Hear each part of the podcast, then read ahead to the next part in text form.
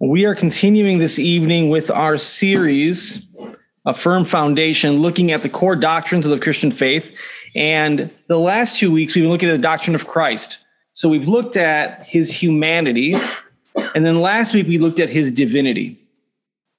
And this week we want to look at the offices of Christ, meaning um, the roles that he he has. It's so often that we look and think of Jesus simply as a savior.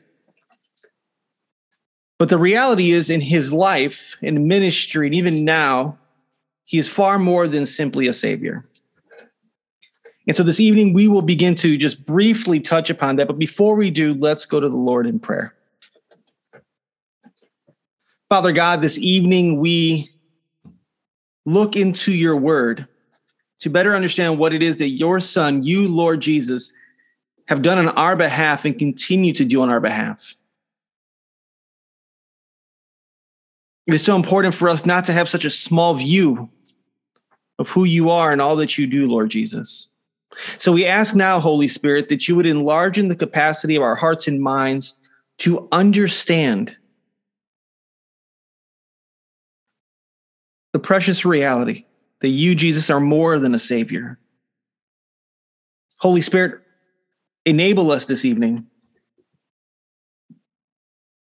to worship Christ for all that He is, to see the glory and beauty in His offices, and to understand that it has implications for how we live here and now in this world. I ask that the words of my mouth would be pleasing in your sight, that you would lead us into all truth. It's in Jesus' name we pray. Amen.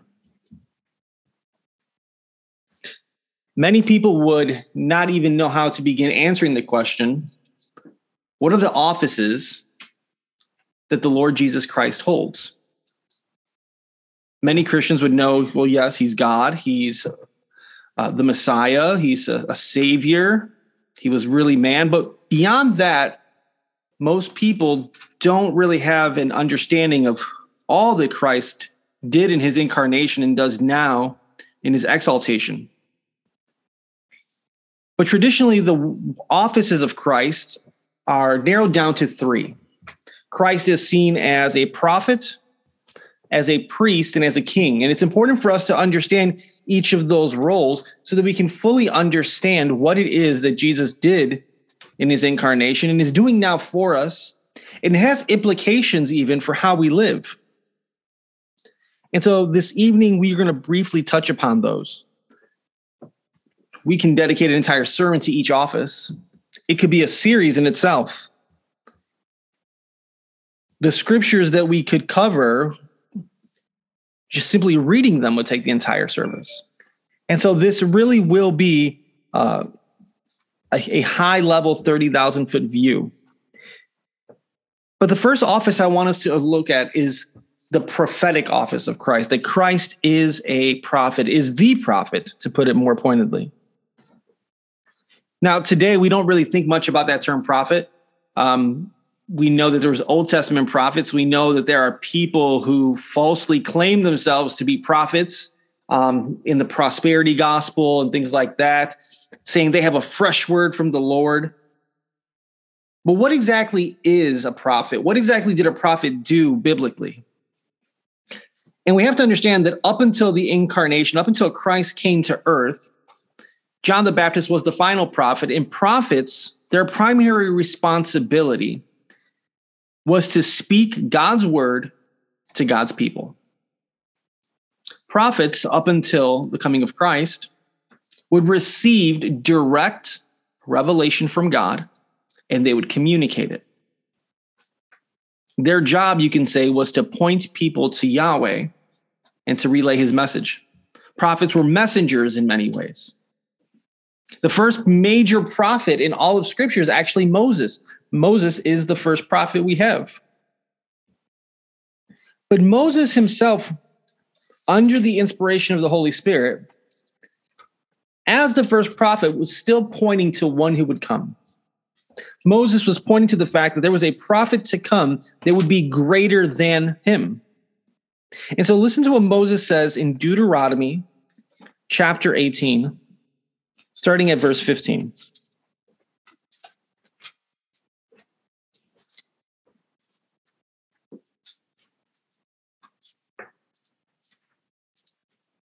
Deuteronomy 18, verse 15. Yahweh your God will raise up for you a prophet like me from among you, from your brothers, and you shall listen to him. This is according to all that you asked of Yahweh your God in Horeb on the day of assembly, saying, Let me not hear again the voice of Yahweh my God. Let me not see this great fire anymore, or I will die. And Yahweh said to me, They have spoken well.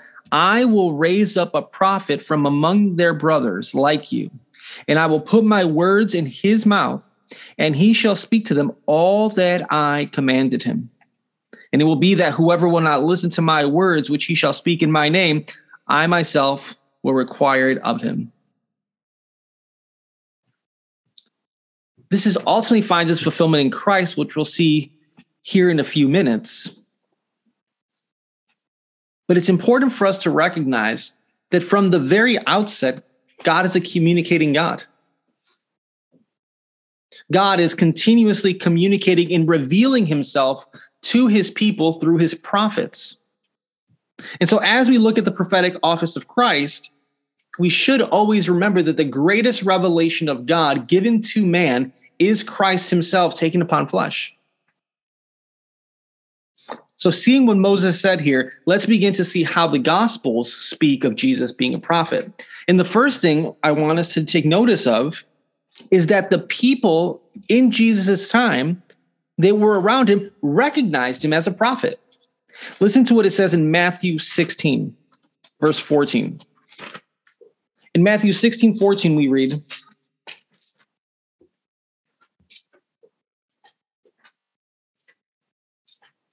we start at verse 13 to get the context. Now, when Jesus came into the district of Caesarea Philippi, he was asking his disciples, saying, Who do people say that the Son of Man is? And they said, Some say John the Baptist, and others Elijah, but still others Jeremiah or one of the prophets. And he said to them, But who do you say that I am? You see, Jesus was going around in his ministry. He was healing, he was preaching, he was teaching, he was doing these wonderful works of God. And people were looking at him and they were associating what he was doing with the prophets. Everybody mentioned here is a prophet John the Baptist, Elijah, Jeremiah. And so people may not have recognized that he was the God man, but they were recognizing that the way he spoke, the way he taught, made him out as a prophet, as one speaking the very words of God. We see this in Luke chapter 7, verse 16.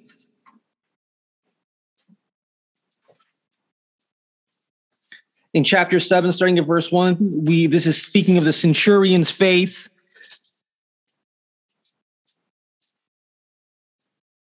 Jesus brings a dead man to life. And in verse 16, it says, And fear gripped them all, and they began glorifying God, saying, A great prophet has arisen among us, and God has visited his people. And this report concerning him went all over Judea and all of the surrounding district, because he was doing the works that prophets would do. And this word is spreading. So more and more people are looking to Jesus and saying he's at least a prophet. At the very least, that's what he is. We see this in John chapter 4, again, when Jesus is talking to the Samaritan woman at the well.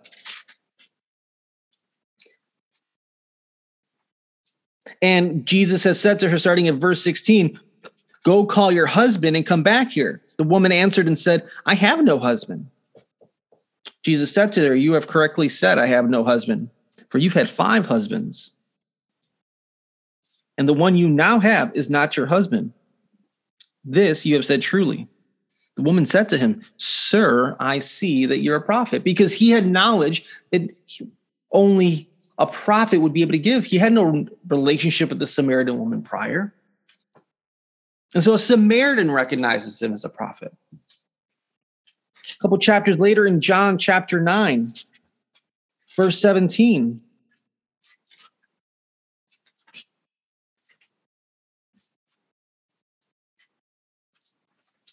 This is after Jesus uh, had been interacting with a man born blind and he gives him sight. Verse 17. Therefore, they said to the blind man again, What do you say about him since he opened your eyes? And he said, He is a prophet.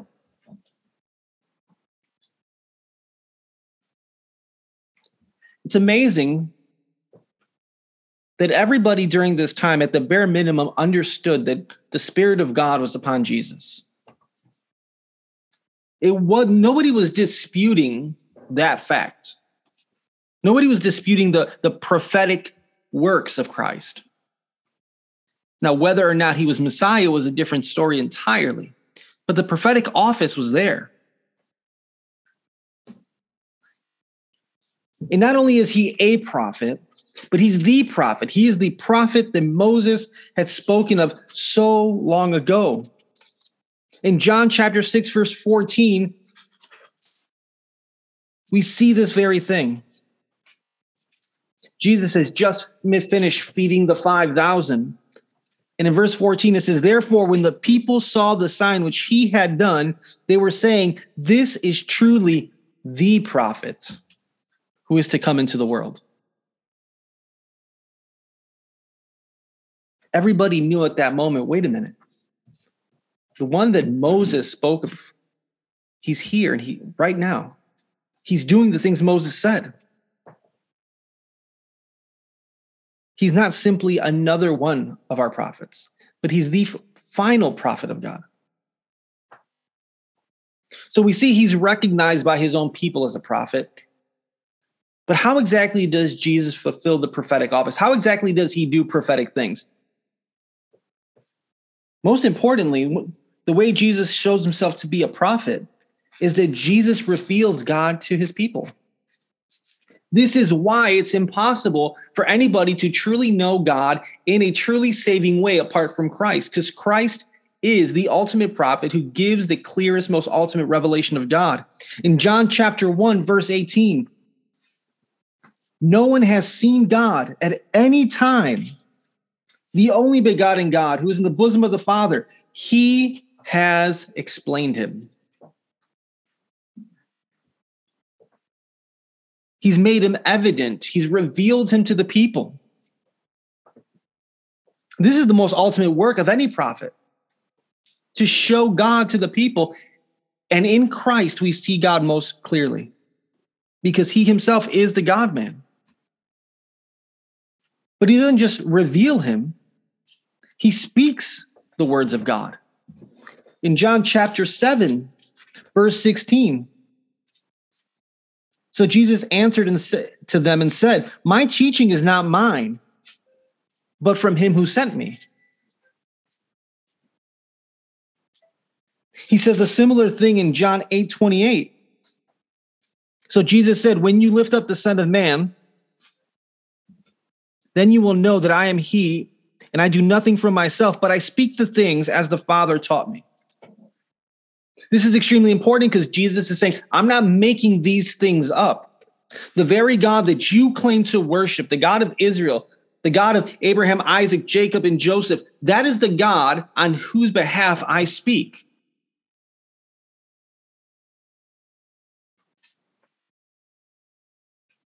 If Jesus is lying, it's a blasphemous claim.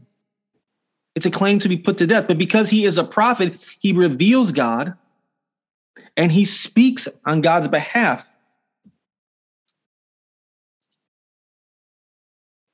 But Jesus goes a step further, and he also, as a prophet, speaks of the things to come in the future.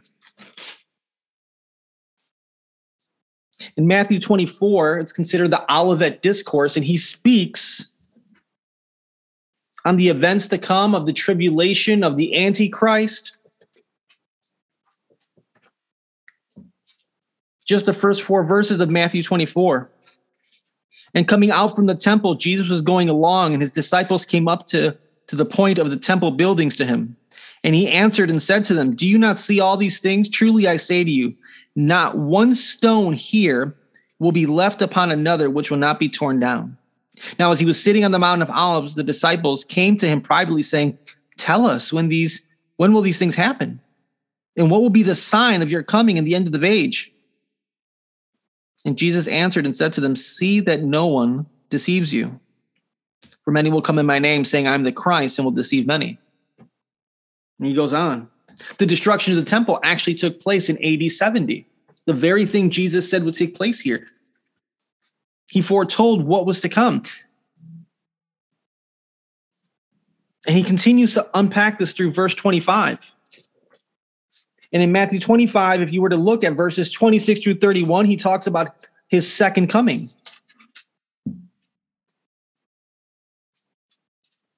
He's speaking things that no mere man could speak. He reveals God, he speaks for God, he talks about the things God will do in the time to come. Jesus truly shows himself a prophet.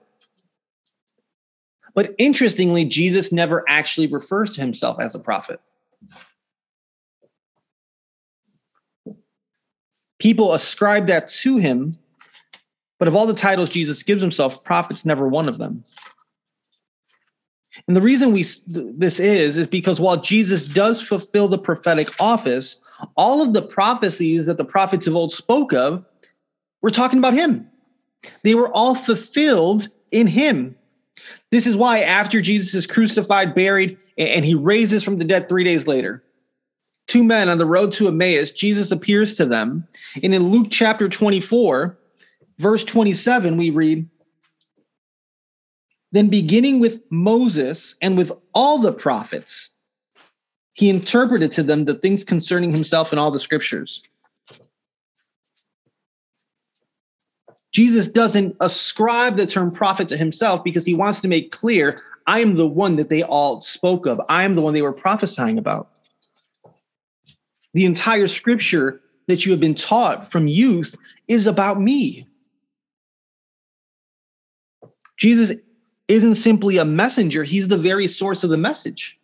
He's considered the word of God. And we see in John chapter one. So when the prophets were speaking the words of God, they were, he was the one giving them those very words. He is the source of the message the prophet spoke of. And a very important distinction we have to see that separates Jesus from the rest of the prophets is the prophets would often say, Thus says the Lord. But Jesus doesn't say, Thus says the Lord. In Matthew chapter 5, starting at verse 22 through the end of the chapter, several times, instead of saying, Thus says the Lord, Jesus says, But I say to you. And so Jesus has an authority higher than the prophets because Jesus himself is the God man, he is the Messiah.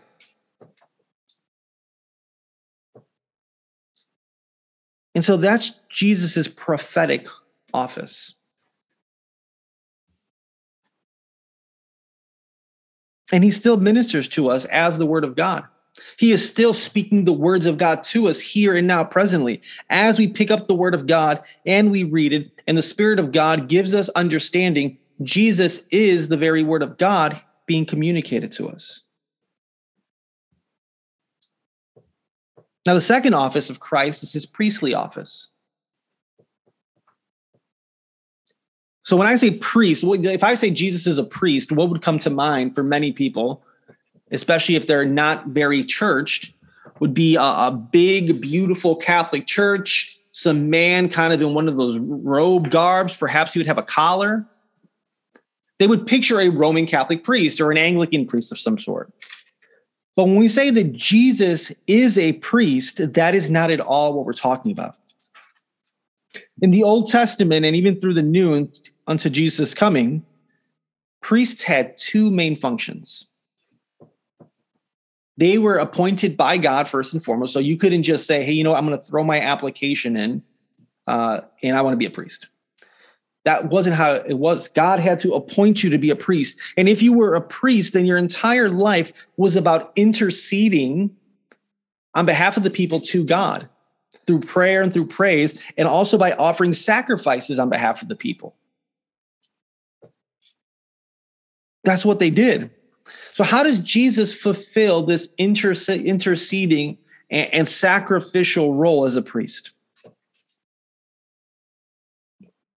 First and foremost, because Jesus is our priest, he offered the perfect sacrifice for sin on our behalf. The perfect sacrifice. Under the sacrificial system, priests would slaughter animal upon animal upon animal. But they had to keep doing it because the blood of animals was not sufficient to remove the stain of sin forever. In Hebrews chapter 10, verse 4, it tells us, For it is impossible for the blood of bulls and goats to take away sins.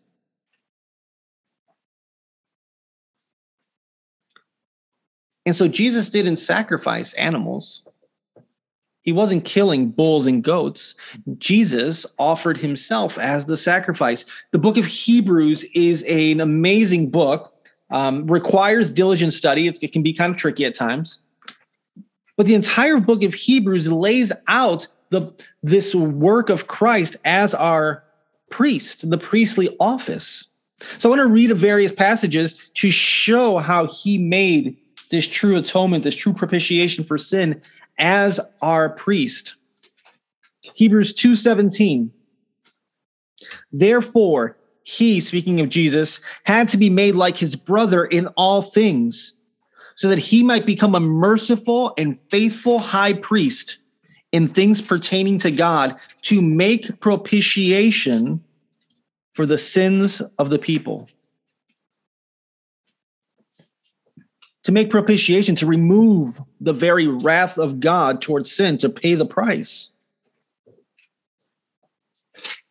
Hebrews chapter 7, verses 26 and 27.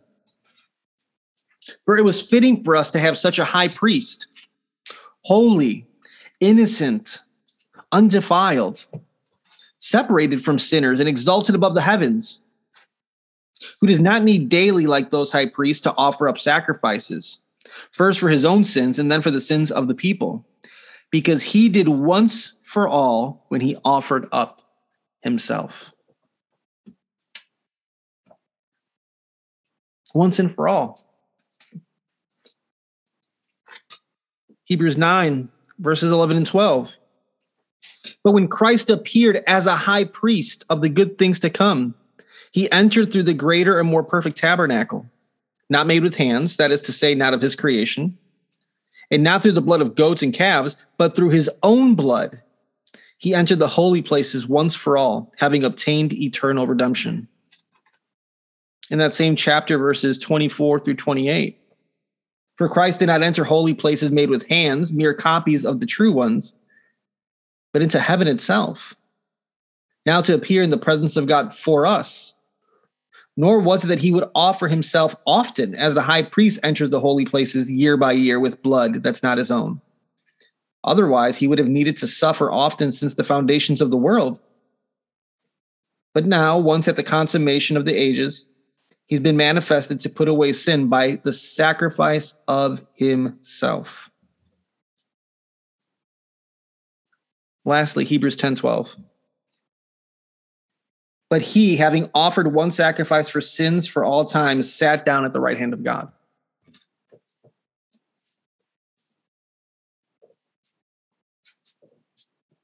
Isn't it astounding? Let me phrase for some people, everything I just read would be boring. be honest. Some people find a lot of this discussion boring, redundant. Yeah, I get it. He died that might possibly be for a f- few reasons. One, you're barely spiritually alive, and so you need to get on a on a ventilator of sorts. Your spiritual pulse is low. Two, you may not have a spiritual pulse, and so you're not astounded by these claims.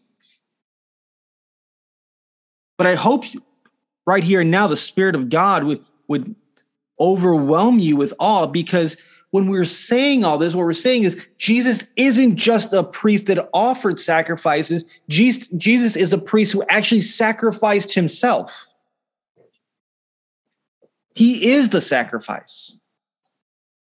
Once and for all, he sat down at the right hand of the Father, meaning that if you have Christ as your high priest, You don't need to keep doing things to be forgiven. You have been forgiven by that one act of Christ on the cross. What kind of priest sacrifices himself? Now, some might be willing, but none of them have the merits. Christ is infinitely valuable, therefore, he could be the sacrifice for all those who trust in him. This is important stuff. This is extremely important. This letter to the Hebrews, as Christians would have read this, as Jews who had been converted to Messiah would have read this, this would have been flipping their world completely upside down. All they would have known was the Jewish sacrificial system. And they're saying it's you don't need it anymore. Imagine growing up and just all you knew was going to the temple, hearing the bleating of goats, having them see sacrifice, seeing the smoke going up once a year, the high priest going into the Holy of Holies. From childhood, that's what you know. And now you're told that Jesus of Nazareth is the promised Messiah, that he is your high priest, and that everything you've known since childhood is no longer needed because your sins have been put away once and for all. The fact that Jesus, as our priest, has made that sacrifice is astounding. But as a priest, he doesn't just sacrifice for us, he intercedes for us. And again, that, about an hour ago, I was upstairs reading some of these verses on, on the fact that Jesus intercedes, and I was extremely humbled. We ask each other to pray all the time. Sure. But do you realize that the king of the universe, the Lord Jesus Christ, who in him all things hold together, what is he doing right now in heaven at the right hand of the Father? I think he would have really important things to do. But the testimony of Scripture is that he is praying for you. God Himself, Jesus Christ, is praying for us here and now. in a social media age, we follow all types of people. I follow all types of people. So one of the people I follow all the way all the time is Dwayne Johnson, right? The Rock. And my son thinks it's the coolest thing because at eight years old, he thinks I'm friends with him somehow. Right. So he'll always say, Hey, can you message The Rock and see if he writes back? and it's cute. And sure, buddy. But he, he never responds. My, my son gets frustrated. Why isn't he answering back? I think he's busy. If in fact Dwayne Johnson were to respond, I would probably freak out because I'm just a huge fan. But I don't expect him to. Why? Because he's a rock. He's busy. He's got like a million things going on. And yet, I have the captive audience of Christ Jesus who is always interceding on my behalf. And somehow that is less astounding to me. Think about this. You have his audience. Before you were ever born, Jesus was praying for you. In John 17, Jesus' high priestly prayer in the garden, listen to what it says in John 17, verse 9. I ask on their behalf. I do not ask on behalf of the world, but of those whom you have given me, for they are yours. And then in verse 20, I do not ask on behalf of these alone, but for but for those also who believe in me through their word. 2,000 years ago, Jesus was praying for you. If that doesn't humble you, that the one of infinite value and worth intercedes in your behalf, I don't know what to tell you other than let's grab coffee and start at the beginning of the gospel because that should be astounding. The Apostle Paul picks up on this very thing in the book of Romans, chapter 8.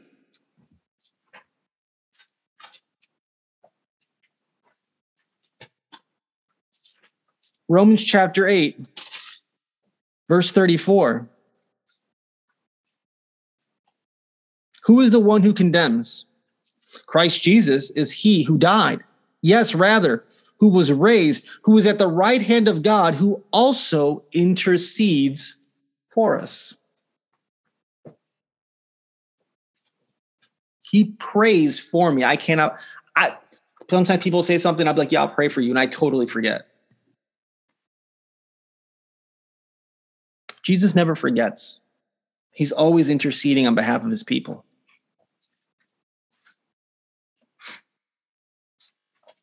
In Hebrews, again, it picks up on these themes. Hebrews 7 25.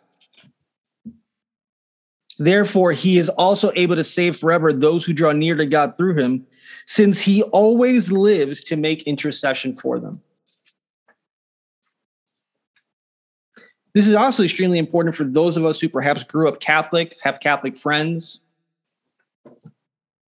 Roman Catholicism says we should pray to the saints and ask them to intercede for us. They look to Mary, the mother of Jesus, as the great mediator, the mediatrix, I can't pronounce it. Why on earth do I need to ask Mary to pray for me when I can go to Jesus directly and he's praying for me? Not only is that claim that she intercedes on my behalf unfounded in scripture, but it's pointless. That's like, why would I talk to the assistant manager when I can talk directly to the manager? It would make no sense. I have the audience of Christ himself, the highest authority under heaven. And he says he intercedes on my behalf, that he mediates on my behalf. We don't need to go to anyone else. And so, this role of Christ as a priest interceding on behalf of his people, that's an extremely important conversation if you are having conversations with friends and family members who are Roman Catholic.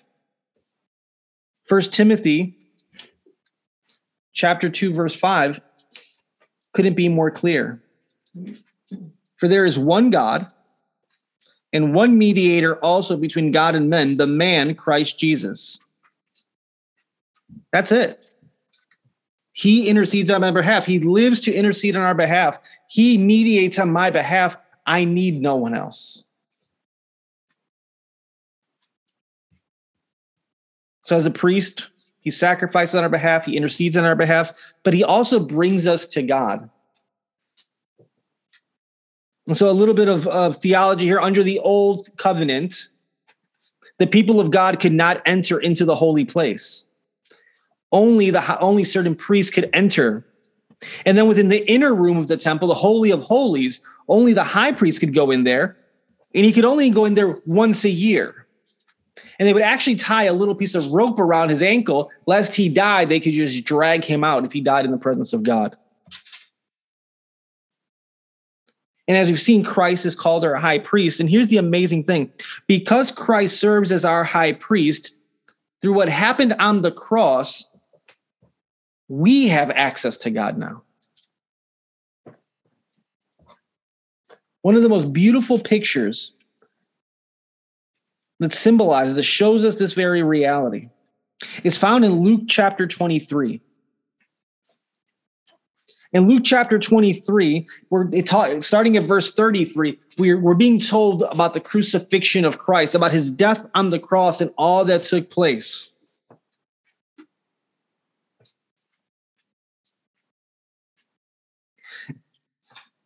And listen to what happens here.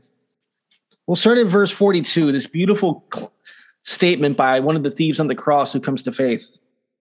And he was saying, Jesus, remember me when you come into your kingdom. And he said to him, Truly I say to you, today you shall be with me in paradise. And it was now about the sixth hour. And darkness fell over the whole land until the ninth hour, because the sun was obscured. And the veil of the sanctuary was torn in two. As that conversation is taking place, as all this is happening, the veil's torn. In other gospel accounts, we're told that it's torn from the top down. It wasn't that men tore it, it wasn't that men took a knife and, and slit it. No, it was torn in two. And what this symbolizes to us is that as Jesus died on the cross, propitiated the, the wrath of the Father for all those who to come believe in him, access to God was no longer through this high priestly class of men, but was made available to all of us through faith in Christ. And so in Christ's priestly office, he brings us actually into God's presence. The fact that you can pray whenever you want to God is because he serves as because Christ serves as your high priest. Had Christ not served as serve as your, your high priest, you could not pray to him whenever you wanted. Had Christ not been the ultimate high priest, the veil's not torn. Listen to what it says in Hebrews 10, verses 19 through 22. Therefore, brothers, since we have confidence to enter the holy places by the blood of Jesus, by a new and living way which he inaugurated for us through the veil that is his flesh. And since we now have a great high priest over the house of God, let us draw near with a sincere heart in full assurance of faith, having our hearts sprinkled from an evil conscience and our bodies washed with pure water. Notice what it says in verse 20 inaugurated for us through the veil that is his flesh. It's the same word that was used in Luke when the veil was torn. Jesus is the true veil. He has now been torn and broken on his crucifixion, and now we have access to God through Christ because he's our priest. It's amazing. So he's a prophet, he's a priest, and he's also a king. And even though we we know Jesus is king, it's hard for us, especially in America, to really understand that because we don't we have elected officials who we swap out every couple years. So this idea of a king who rules and reigns over his people is is is foreign to us. But Jesus is king from the very beginning. Jesus was recognized a king. In Matthew's Gospel, chapter 2, verse 2, right at the very beginning, as the Magi are visiting, going to visit, it says, starting in verse 1 Now, after Jesus was born in Bethlehem of Judea in the days of Herod the king, behold, Magi from the east arrived in Jerusalem, saying, Where is he who has been born king of the Jews? He was recognized as a king from birth. But Jesus' kingship is a bit confusing to everybody during that time because as a king they expected him to come and, uh, and, and rule and reign and liberate the jews and do all of these things. But as jesus is king he tells everybody it's not an earthly kingdom.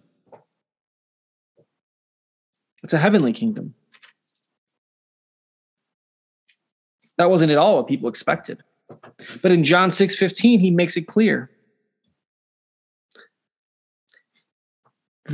that to rule and reign on earth is not as king right then and there was not his purpose.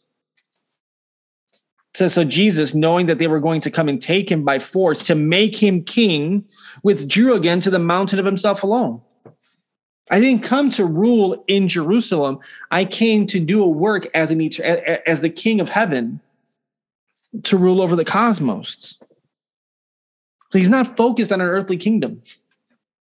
He's focused on a heavenly kingdom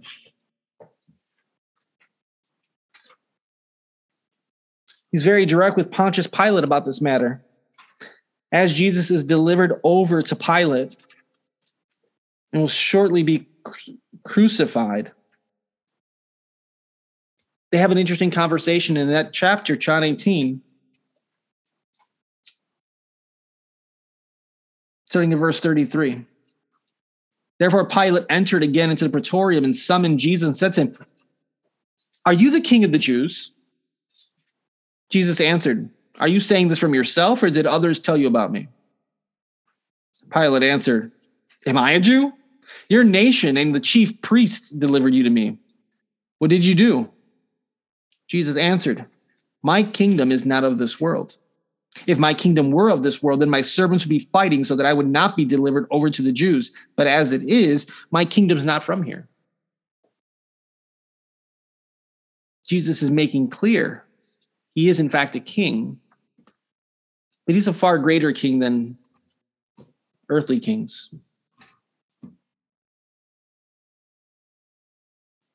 But just because he's the heavenly king and has a heavenly kingdom doesn't mean his kingship doesn't have implications here on earth.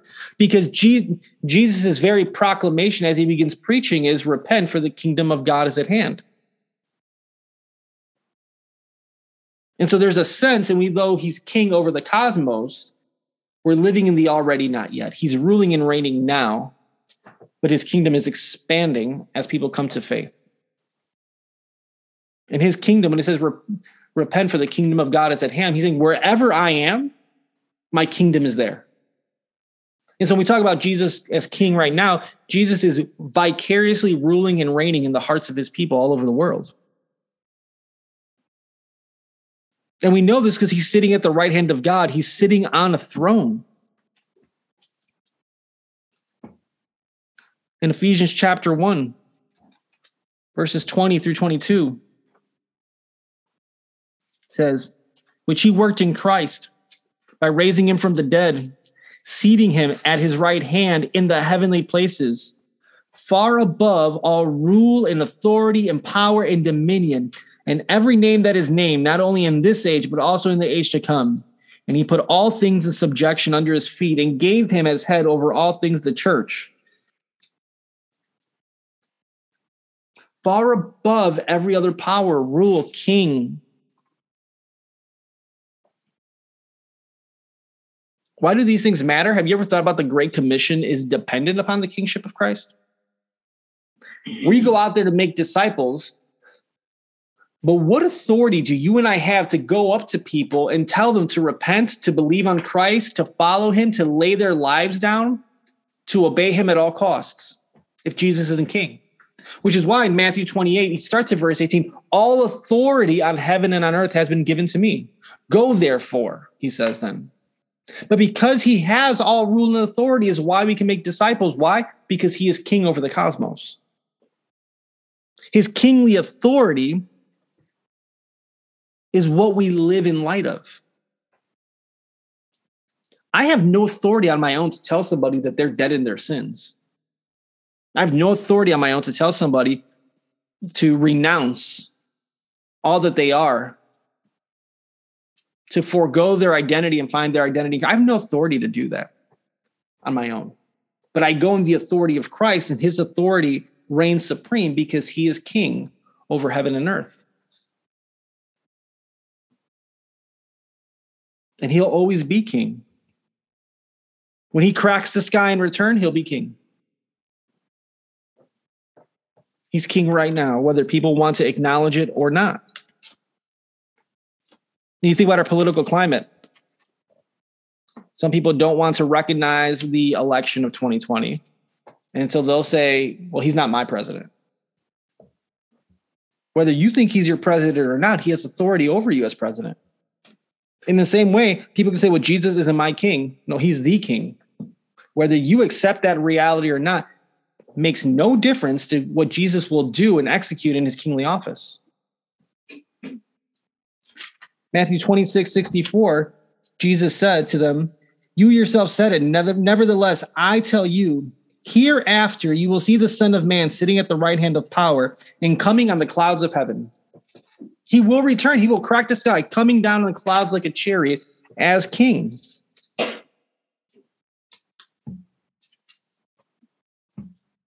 That's an extremely, to me, important, comforting th- reality.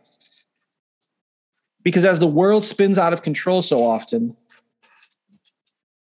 I can take a step back, take a deep breath, and remember Jesus is king. He's ruling and reigning now. And a day will come where everybody will recognize it. A beautiful but also terrifying verse, depending on what side of the coin you're on, is in Philippians chapter 2. Philippians chapter 2, starting at verse 9. Therefore, God also highly exalted him and bestowed on him the name which is above every name so at the name of Jesus, every knee will bow of those who are in heaven and on earth and under the earth, and every tongue will confess that Jesus Christ is Lord to the glory of God the Father. Jesus is king and he will be recognized as king for all eternity. So, again, this was a high level. I know we threw a lot of scriptures and we didn't unpack things to the fullness we did, but I want you guys to get an idea, a flavor for these three offices of Christ. And they have implications for us day to day. Because as followers of Christ, if we put our faith in Jesus, we actually get to participate in some measure in his role as prophet, priest, and king. We get to participate in the prophetic work of Christ because as we proclaim the gospel of the Lord Jesus Christ, we're bringing God's word to the world.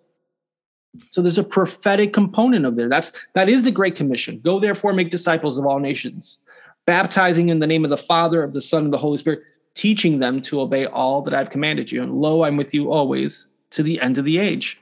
We're proclaiming, we're sharing the word of God to the world. It's a prophetic office that we're called to do because we share in Christ.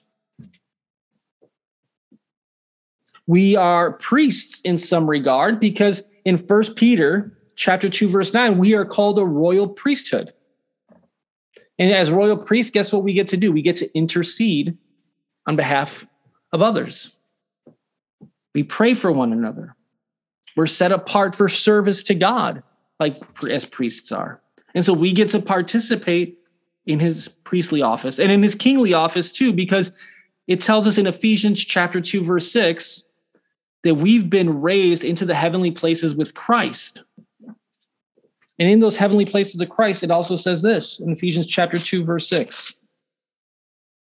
And raised us up with him and seated us with him in the heavenly places in Christ Jesus, so that in the ages to come he might show the surpassing riches of his grace and kindness toward us. There is an aspect in that it says we will judge angels. We will have some measure of sharing in his authority over the evil forces, over sin. And lastly, especially for the men in the room, for those who are husbands and for those who are fathers, there's a huge responsibility because husbands and fathers serve as small prophets, priests, and kings in their homes. Husbands and fathers are called to teach the word of God in the home, as a priest does, uh, as a prophet does. They're called to intercede on behalf of their family, as priests do. And they're called to lead in their homes as kings, but lead them unto the one true king, the ultimate king, Lord Jesus. And so these offices of Christ are important for understanding his what he's done for us on the cross, what he's doing for us in eternity. It's also important for understanding our service to him by faith, and then it's important for how the home is structured.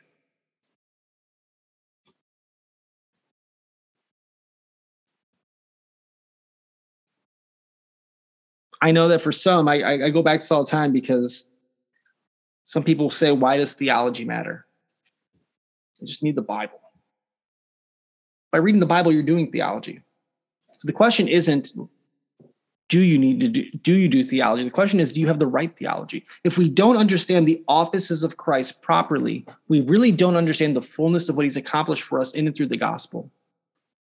Do you realize if you don't understand the priesthood of Christ, you lose sight of the fact that he's interceding for us right now? As we're here gathered, opening God's word, he's praying for us.